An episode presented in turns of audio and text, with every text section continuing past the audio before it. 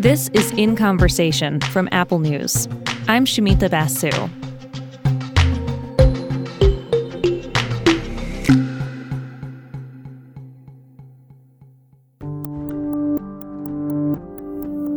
Elizabeth Holmes was only 19 years old when she founded the biotech startup Theranos, and she knew that she had a compelling pitch.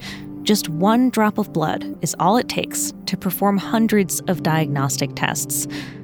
But the technology she was pushing didn't work, and that meant real people were getting wrong diagnoses.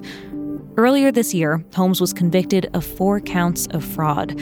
She faces up to 80 years in prison. But while she was the one standing in the spotlight, there's another person at the center of the story who's worth knowing Sunny Balwani, the COO of Theranos. If you were to Google right now, Sunny Balwani, there is very little that you will find, very few pictures that you will find of the actual Sunny Balwani outside of the deposition video. There's just so little on him. That's Rebecca Jarvis from ABC News. Her podcast about Theranos, called The Dropout, was the basis of the new Hulu series with the same name.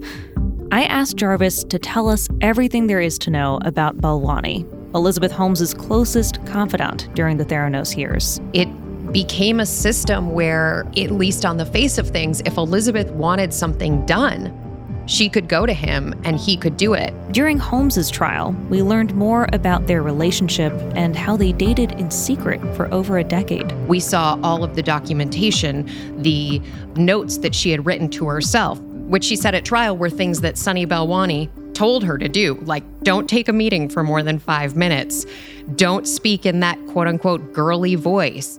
Balwani's trial is now underway. He's facing similar charges as Holmes, and he's pleaded not guilty. What is the defense for Sunny Balwani? Do they put a lot of people on the stand? If he goes on the stand, it will be fascinating because we've heard so much less from him than we ever heard from Elizabeth over the years. If you want to listen to the full episode, you can find us in the podcast app by searching Apple News in Conversation. You can follow us there, and if you like what you hear, don't forget to rate and review the show. Thanks.